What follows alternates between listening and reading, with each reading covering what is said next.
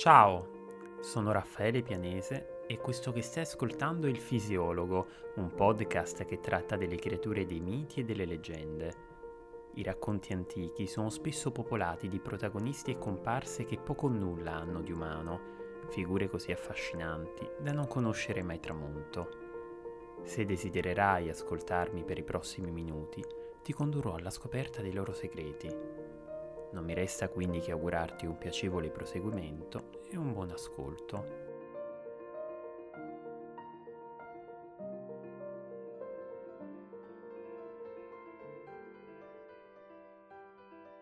In questa puntata ci trasferiremo col pensiero in Estremo Oriente, nel seducente paese del Sollevante, un sottile arcipelago montuoso, culla prolifica di un vasto ed eterogeneo repertorio mitologico protagonista di oggi è una creatura di cui il popolo giapponese e gli amanti della cultura nipponica avranno di sicuro sentito parlare numerose volte. È conosciuto ai più con il tradizionale nome di Kappa, letteralmente bambino del fiume, termine originario della popolosa regione del Kanto. Nel corso dei secoli, però, sono stati attribuiti a quest'essere molteplici altri appellativi, tutti connessi a una presunta somiglianza con qualche animale realmente esistente. Il nome Enko, ad esempio, sottolinea una forte similarità tra il K e una particolare specie di scimmia, il macaco. Dangame, invece, evidenzia una parentela fisica con un rettile conosciuto come tartaruga dal guscio molle. Il nome Kawaso collega il K alla luntra, Kawappa e Kawako infine ai bambini.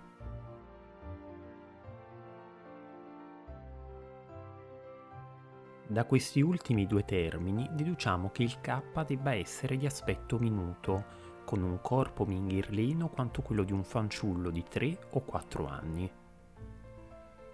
Alcuni racconti antichi gli conferiscono una pelle squamosa e liscia come quella dei serpenti. Altri, invece, lo immaginano ricoperto di un fitto pelame. Viene spesso rappresentato con un bizzarro corpo tinto di blu e di giallo, con un muso di un blu così scuro da tendere al nero. La sua schiena è protetta da uno scudo robusto, simile al carapace delle testuggini. Al posto della bocca ha un becco aguzzo che rassomiglia a quello di un'aquila, grazie al quale riesce a lacerare materiali anche molto resistenti.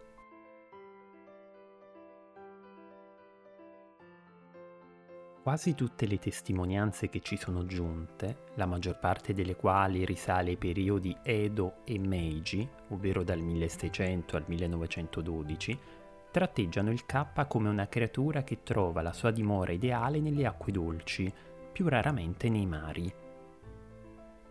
Oltre a essere il suo habitat naturale, l'acqua è anche l'elemento da cui questo spirito trarrebbe la forza per nuotare, per combattere e per reggersi sulle zampe palmate, insomma per vivere.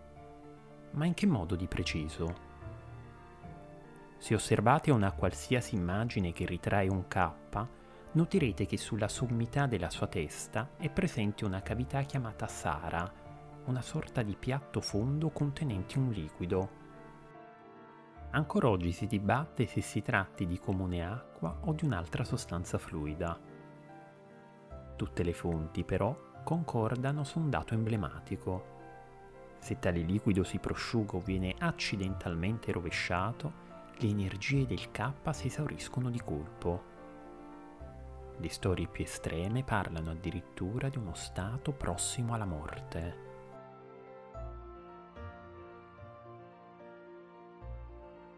Dalla prefettura di Okayama, nell'isola di Honshu, veniamo a conoscenza di un altro tratto caratteristico del K, la sua passione per il sumo, una celebre lotta giapponese.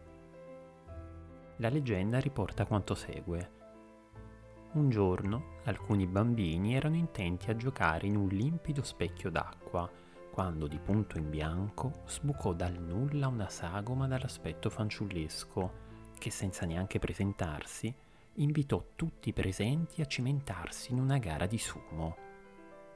Tanto bastò affinché i bambini intuissero che chi avevano dinanzi non era un essere umano, bensì un K.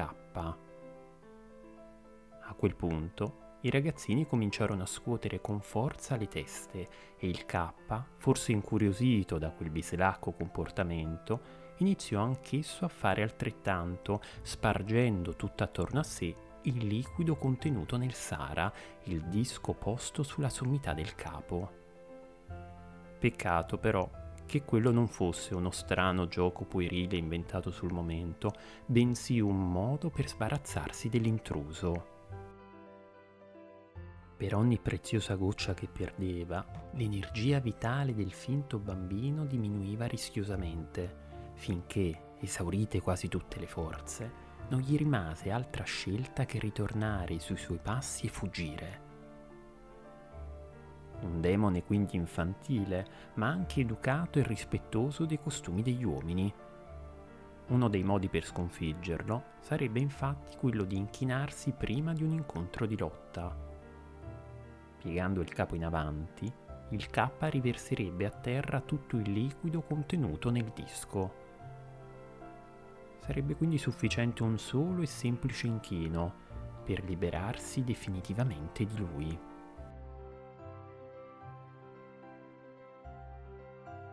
Altro tratto distintivo del K è il suo regime dietetico.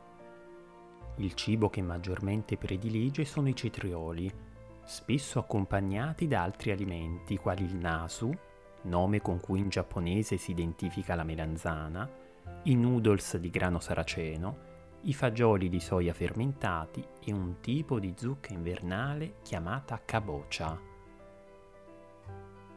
Disdegnerebbe invece con tutto se stesso la cosiddetta zucca a fiasco, dalla forma che ricorda una piccola damigiana. Non è ben chiaro il perché di tale profondo astio. Alcuni studiosi hanno tuttavia tentato di fornire una spiegazione interessante. Come abbiamo già detto, il K perde ogni energia nel momento in cui il suo Sara si svuota.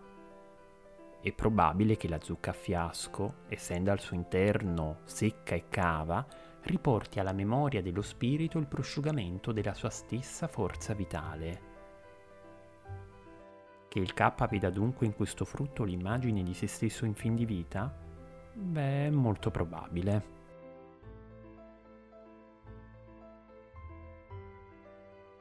Altri alimenti o materiali fortemente disprezzati sono i semi di sesamo, lo zenzero, la saliva e il ferro.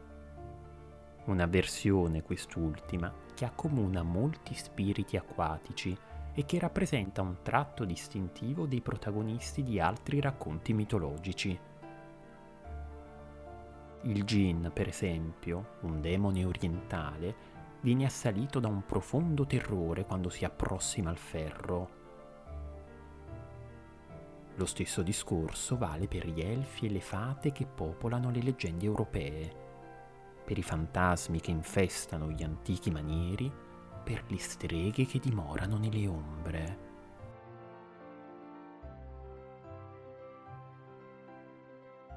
Nell'immaginario collettivo il K è una creatura dalla personalità sfaccettata, in costante bilico tra il compiere buone azioni e il commettere atti disdicevoli. Alcune voci lo dipingono come un essere malizioso, particolarmente attratto dal genere femminile. Altre invece lo reputano una benevola divinità delle acque che propizia la semina, i buoni raccolti e che favorisce la fertilità dei campi. Altre ancora, da ultimo, lo considerano un'entità che prova diletto nel tentare di condurre in acqua animali come i cavalli e le mucche. Ebbene sì, tentare di condurre. Questo perché nella maggioranza delle leggende che ci è pervenuta, i piani del K falliscono miseramente e il demone finisce per essere trascinato fino alla stalla dalla povera bestia imbizzarrita.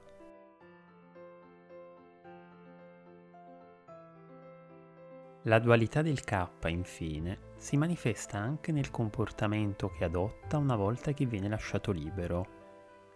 Per ringraziare la generosità del suo benefattore è solito prestare un giuramento.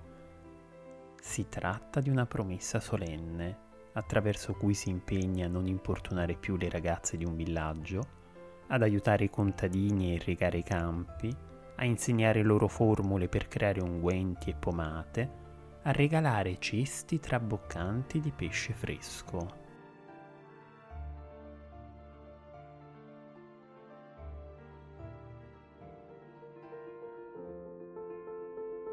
Caro ascoltatore, ti ringrazio per essere stato in mia compagnia e per aver seguito questa puntata del fisiologo. Spero che il racconto che ti ho appena narrato sia stato di tuo gradimento. Se lo vorrai, ti attenderò con piacere al prossimo episodio. A presto!